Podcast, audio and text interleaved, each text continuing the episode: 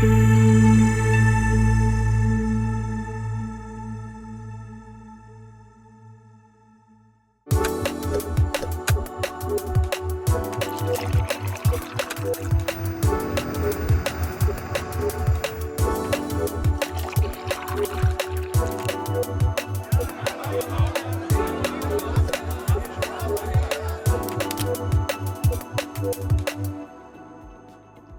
วัสดีค่ะ มาเจอกันอีกแล้วนะคะ ในบทที่ 6 ค่ะ การมีส่วนร่วมทางการเมือง และตอนนี้คือส่วนที่ 3 แล้วนะคะ เป็นยังไงกันบ้างคะ เรียนกันมา 2 ส่วนแล้วนะคะ ทั้งหมดนี้อาจารย์เตรียมไว้ประมาณ 5 ส่วนนะเราไปกันต่อนะคะใจเย็นๆนะคะ ไม่ต้องเครียดนะคะ ระหว่างในการดูแต่ละครั้งเนี่ยก็พยายามที่จะรีแลกซ์ฟังอาจารย์ไปด้วยเรื่องการมีส่วนร่วมทางการเมืองไม่เครียดค่ะนะคะ คราวนี้มาส่วนที่ 3 ค่ะ อาจารย์อยากจะเตรียมเรื่องนี้ไว้ให้พวกเราได้เข้าใจกันก็คือสิ่งที่เรียกว่า referendum นะคะ หรือที่เรียกว่าการออกเสียงประชามติค่ะ อาจารย์คิดว่าพวกเราหลาย ๆ คนอาจจะไม่ได้คุ้นเคยเท่าไหร่เคยได้ยินแต่ไม่ได้คุ้นเคยเพราะเราอาจจะยังไม่เคยมีประสบการณ์ของการไปออกเสียงประชามติกันนะคะ มาดูความหมายกันนิดนึงค่ะ ว่าการออกเสียงประชามติคืออะไร ตามพจนานุกรมค่ะนี่ต้องเอาพจนานุกรมพูดกันเลยทีเดียว การการพูดถึงเรื่องของประชามติหมายถึงมติของประชาชนส่วนใหญ่ในประเทศที่แสดงออกในเรื่องใดเรื่องหนึ่ง หรือที่ใดที่หนึ่งและมีมติของประชาชนที่รัฐให้สิทธิ์ออกเสียงลงคะแนน รับรองร่างกฎหมายสำคัญที่ได้ผ่านสภานิติบัญญัติแล้ว หรือให้ตัดสินปัญหาสำคัญในการบริหารประเทศค่ะ นะคะตัวอย่างเช่น ร่างรัฐธรรมนูญที่ได้มีการออกเสียงประชามติกันนะคะ อันนี้เป็นตัวอย่างสำคัญเลยลองไปดูเสิร์ชหาดูนะเรื่องของการออกเสียงประชามติ ในรัฐธรรมนูญฉบับ 2550 2560 ได้เลยค่ะ ในทางรัฐธรรมนูญค่ะ หมายถึงอะไรบ้าง ความหมายปรากฏอยู่นะคะว่าประชามติหมายถึง กระบวนการในการแสดงความเห็นของประชาชน ด้วยการลงคะแนนเสียงเพื่อตัดสินใจว่า จะให้ความเห็นชอบ หรือไม่ให้ความเห็นชอบนะคะ ของสิ่งที่มีความสำคัญและมีผลกระทบต่อประโยชน์นะคะ ได้เสียของประเทศชาติ หรือกระทบต่อสิทธิและเสรีภาพของประชาชน ก่อนนำมติหรือการตัดสินใจนั้นออกเป็นกฎหมายหรือนำไปปฏิบัติเพื่อบังคับใช้เป็นการทั่วไปค่ะ จะเห็นได้นะคะว่าการมีส่วนร่วมทางการเมืองฐานสำคัญของการทำความเข้าใจเรื่องนี้เลยก็คือ การเชื่อมความสำคัญ ความสัมพันธ์และบทบาทของเราในฐานะพลเมืองอะค่ะ ในฐานะประชาชนของรัฐเนี่ยไปกับเรื่องของการตัดสินใจอะไรบางอย่าง แล้วมันจะมีผลต่อรัฐบาลมีผลต่อประเทศชาติ อาจารย์ถึงบอกว่าเรื่องการมีส่วนร่วมทางการเมืองเหมือนจะเป็นเรื่องที่ง่าย แต่มันช่างเป็นเรื่องที่ยิ่งใหญ่มากๆสำหรับอาจารย์นะ คนอื่นเรียนกับอาจารย์มาจะรู้สึกเหมือนอาจารย์หรือเปล่า เราลงเสียงลงคะแนนเสียงแม้จะเป็นเสียงเดียว แต่จริง ๆ เสียงของเรามีผลต่อการเปลี่ยนแปลงอะไรบางอย่างทั้งในระดับรัฐ แล้วก็ระดับกฎหมายด้วย ฉะนั้นการลงประชามติจึงเป็นช่องทางอีกอันหนึ่งเป็นรูปแบบอีกอันหนึ่งระบบอีกอันหนึ่งของการที่ทำให้ประชาชนมีส่วนร่วมทางการเมืองนั่นเอง ด้วยเสียงของเราด้วยสิทธิ์ของเราโดยตรงนะคะ คราวนี้มันมีรูปแบบอีกรูปแบบหนึ่งที่จะมาพูดให้ฟังกันมีความแตกต่างกัน เมื่อกี้เราพูดถึง referendum หรือการลงเสียงประชามติใช่ไหมคะ ตอนนี้อาจารย์จะพูดอีกอันหนึงก็คือประชาพิจารณ์ค่ะ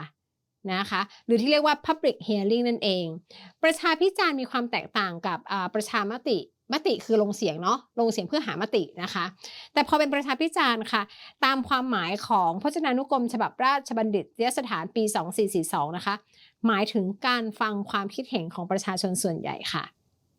อันนี้เป็นเรื่องของการฟังความเห็นละ แต่เมื่อกี้เป็นเรื่องของการลงคะแนน ถูกไหมอย่างเสียงนะคะ ในทางรัฐธรรมนูญหมายถึงกระบวนการที่เปิดโอกาสให้ฝ่ายต่างๆ ทั้งภาครัฐ ภาคประชาชน มีส่วนร่วมในการนำเสนอข้อมูลคำแถลงจุดยืน ข้อเท็จจริง และความคิดเห็น ทั้งในเชิงสนับสนุนหรือในคัดค้านเกี่ยวกับ นโยบายนะคะ ร่างกฎหมายหรือการริเริ่มโครงการของรัฐค่ะ เพื่อให้รัฐนำข้อพิจารณาของทุกฝ่ายนะคะ มาเปรียบเทียบผลดีผลเสีย ความต้องการ ความขัดแย้ง หรืออะไรต่างๆ เพื่อหาจุดสมดุลให้ได้มากที่สุด ก่อนที่จะมีการดำเนินการในการตัดสินใจในกฎหมาย ตัดสินใจในนโยบาย หรือตัดสินใจในการทำโครงการบางอย่างออกมา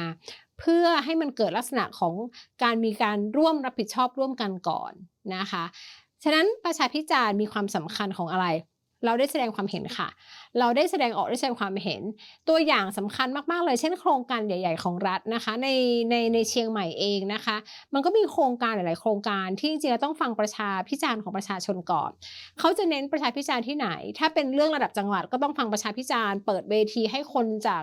หลายภาคส่วนมาร่วมกันแสดงความคิดเห็นเนาะเพื่อจะได้เอาข้อมูลเหล่านั้นไปประมวลผล แล้วดูซิว่ามีผลดีผลเสียยังไง แต่ถ้าเกิดเป็นลักษณะของโครงการบางอย่างที่มันเกิดขึ้นในพื้นที่ชุมชนใดชุมชนหนึ่งอันนี้ต้องมาฟังเสียงของคนในชุมชนนั้น เพราะเขาเป็นผู้ได้รับผลกระทบโดยตรง จากการเกิดขึ้นของโครงการบางอย่าง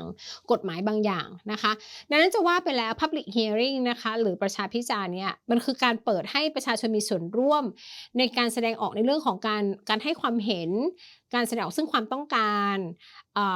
ความการการนำเอาความความต้องการความเรียกร้องต่างๆ เอาไปร่วมพิจารณาเพื่อเป็นข้อมูลในการตัดสินใจของรัฐได้ ค่ะ แต่อันนี้ก็พูดตรงตรงๆนะคะว่า พอเอาข้อมูลเหล่านี้ไปที่สุดแล้วเนี่ยมันจะมีข้อมูลในเชิงเทคนิควิธีการเนาะหรือข้อมูลในเชิงวิทยาศาสตร์อื่น ๆ มันก็อาจจะมีลักษณะของการพยายามสมดุลกันแบบที่มีลักษณะของการเน้นไปเรื่องของการพัฒนาก็เป็นไปได้ และอาจจะทำให้เสียงของประชาพิจารณ์เหล่านั้น เป็นข้อมูลที่ดีของประชาชนก็จริง แต่บางครั้งเนี่ยอาจจะเป็นข้อมูลที่อาจจะไม่ได้มีน้ำหนักมากเพียงพอก็ได้ ฉะนั้น Public Hearing หรือการทำประชาพิจารณ์เป็นเพียงแค่กระบวนการ เป็นเพียงแค่พื้นที่ของกระบวนการ แต่การสรุปสุดท้ายเนี่ยก็ขึ้นอยู่กับการตัดสินใจของรัฐอีกทีหนึ่งนะคะ นี่คือประชาพิจารณ์ประชาพิจารณ์นะคะ อย่างที่เราทราบกันมันจะมีเรื่องของทั้งโครงการขนาดใหญ่ของรัฐ ซึ่งมันมีกลไกอีกนิดหน่อยที่จริงๆ แล้วมาช่วยในการ support เรื่องนี้ เขาดูเรื่องของ EIA EIA คือเรื่องอะไรคะ Environmental Impact Assessment คือดูผลกระทบด้านสิ่งแวดล้อม อันนี้คือหัวใจสำคัญเลย การทำโครงการอะไรก็ตามนโยบายอะไรก็ตาม ต้องไม่มีผลกระทบด้านสิ่งแวดล้อม เพราะการการเกิดขึ้นของปัญหาด้านสิ่งแวดล้อม มันมีผลกระทบต่อประชาชนทุกคนนะคะอีกอันนึงค่ะก็คือ HIA ค่ะ Health Impact Assessment ผลกระทบด้านสุขภาพ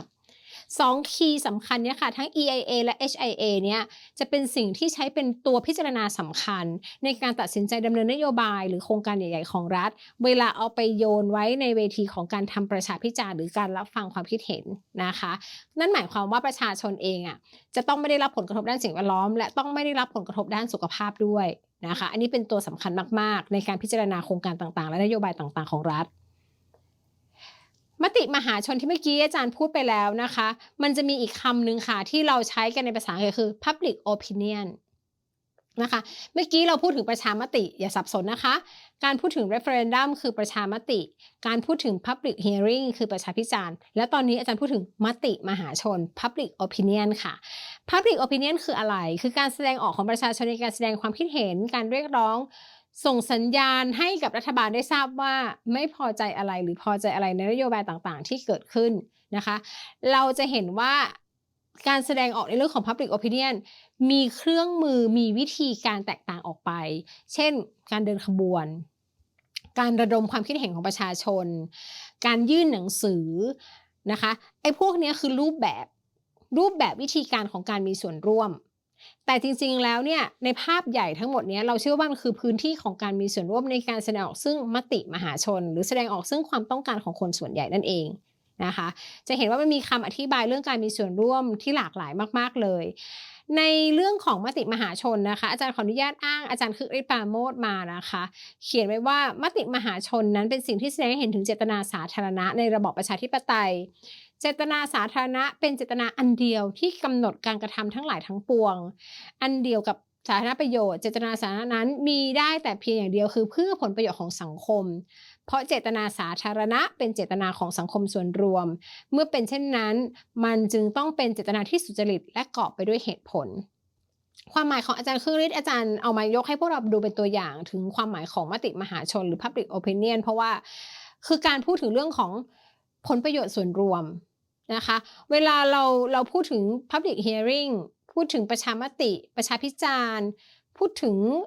ปรากฏการณ์ของการมีส่วนร่วมทางการเมืองหลากหลายมากมายเนี้ยส่วนใหญ่เราจะมองในเรื่องของผลประโยชน์ส่วนรวม ผลประโยชน์สาธารณะเป็นหลักนะคะ แน่นอนเรามองว่าการมีส่วนร่วมทางการเมืองมันไม่ได้เกี่ยวข้องกับเรื่องของการมาเรียกร้องผลประโยชน์ส่วนตัว